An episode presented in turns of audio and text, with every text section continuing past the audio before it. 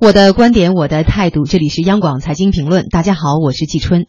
在历经八百多天的筹备筹建以后，一月十六号，亚洲基础设施投资银行终于在北京扬帆起航，宣告正式开业。中国财政部部长楼继伟被选举为亚投行首届理事会主席，曾任财政部副部长、中金公司董事长的金立群当选首任行长。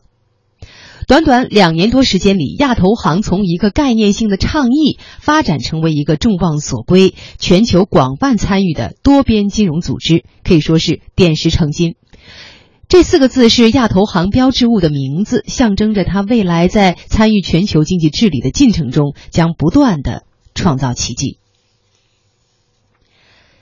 下面请听经济之声评论：全球经济治理的中国理念。撰写《经济之声》评论员杨春阳。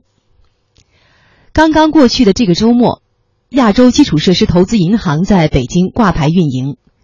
这个首先由中国发起、中国作为最大股东的国际性地区多边金融发展机构，带着广大发展中国家和许多发达国家推动亚洲经济发展的愿望，也带着中国积极参与全球经济治理的理念，正式在世界面前亮相。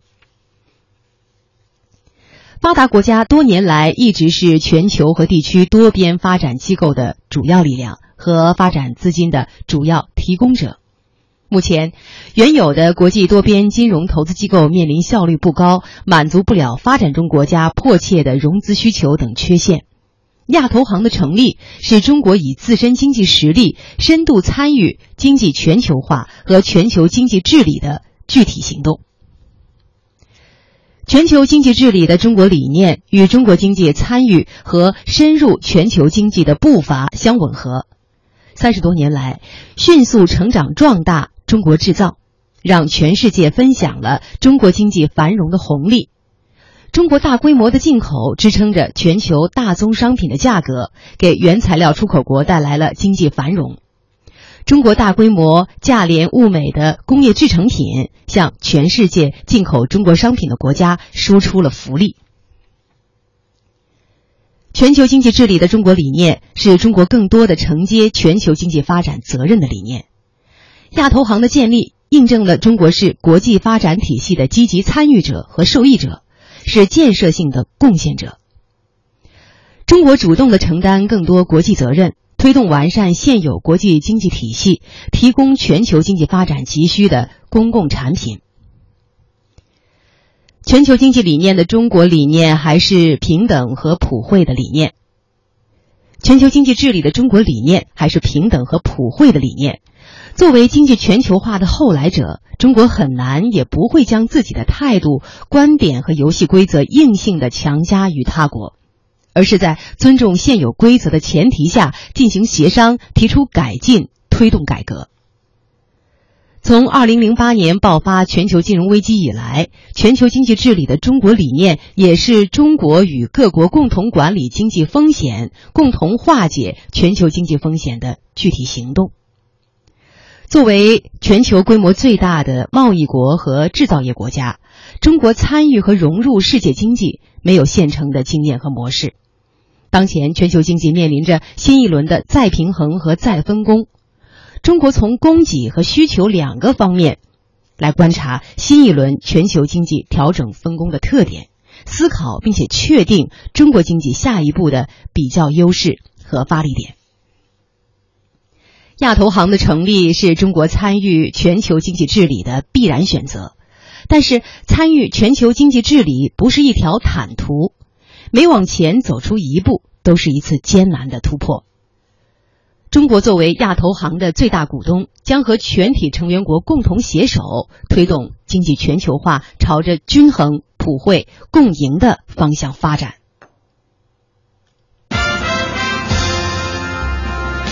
经济之声，央广财经评论。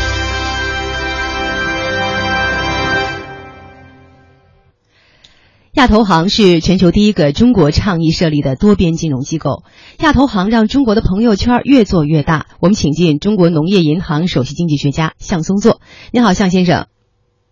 你好，主持人。嗯，亚投行正式成立并且开业了，将更多的体现中国经济治理全球经济治理的这个中国理念啊。那么对于我们普通的公众来说，我们需要了解一些什么？这和大家又有什么样的关系？呃，亚投行的创立，它体现的是中国经济实力、金融实力的这个极大的提升，它体现了中国作为一个大国的国际的责任、国际担当，也体现的是我们非常愿意参与国际多边开发、促进地区经济发展的一个强烈的愿望。当然，这个从本身来讲，它符合中国的利益，因为我们现在中国很多的企业。也都需要走到周边，走到全球。那么，如果亚投行能够促进亚洲地区，包括以后在世界其他地区的基础设施的建设，当然有助于我们中国的企业走出去。同时，这些国家如果基础设施进一步的改善，比如说高铁、码头，那么这些等等等公共服务设施，通过亚投行的出资得到改善的话，那中国的老百姓到这些地方去，无论是在那儿投资兴业还是旅游度假，当然就会更加方便。嗯，当然，从这个非常具体的角度来讲，跟我们中国老百姓的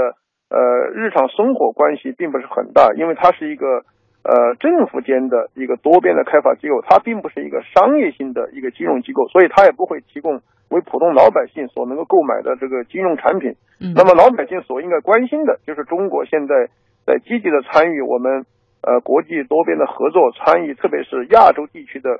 基础设施建设，这个反映的是中国。呃，国际地位和国际形象，那么当然也体现的是我们的金融和经济实力的这个大幅度的上升。嗯，也许并不直接受益，但是刚才您也说了，也会为中国的企业和中国民众带来一些比较好的影响啊。那么我们再来看一看初期融资的重点，包括这个交通、能源、城市和农业农村基础设施啊。那么大家也看到了这个投资的方向啊，您来给我们分析一下，为什么选择在这些项目上？因为这个亚洲基础设施投资银行，它这个名称本身就定了它的经营的范围。它顾名思义是吧？嗯，顾名思义，它首先是亚洲，因为我们亚洲是最急需要这些基础设施建设的，特别是我们周边的国家，包括“一带一路”的很多亚洲区域的国家，基础设施是欠账非常的多，而且基础设施他们的需求是非常的大。那么根据很多机构的估算，这些国这些周边的国家每年所需要的基础设施的投资，大约可能在八千亿。到一万亿美元，所以包括这个世界银行、包括亚洲开发银行、包括其他的一些呃国际性的多边机构，甚至本国都无法提供这么庞大的资金。所以，其实除了亚洲基础设施投资银行以外，我认为未来还会有新的、更多的多边开发机构，包括民营资本也会要积极加入进在呃进入到这个庞大的区域来进行基础设施的开发。那么，所以它第二个名字就是基础设施，所以它的重点投资领域肯定是基础设施。这个在多次的我们呃国家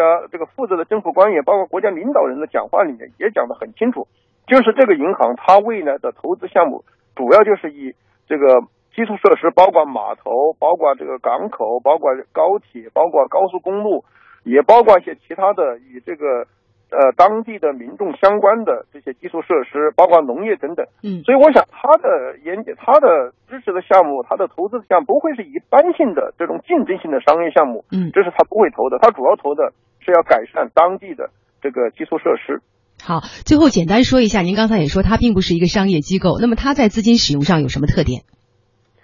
它的资金使用，首先它是比较长期的，另外它的资金来源除了注册资金以外，主要是以后会通过在国际市场上。发行这个长期的金融债来募集资金，那么同时他所追求的是一种长期的回报，而不是一种短期的商业利益。第第二个就是他会把环保、把这个环保、把社会公正公平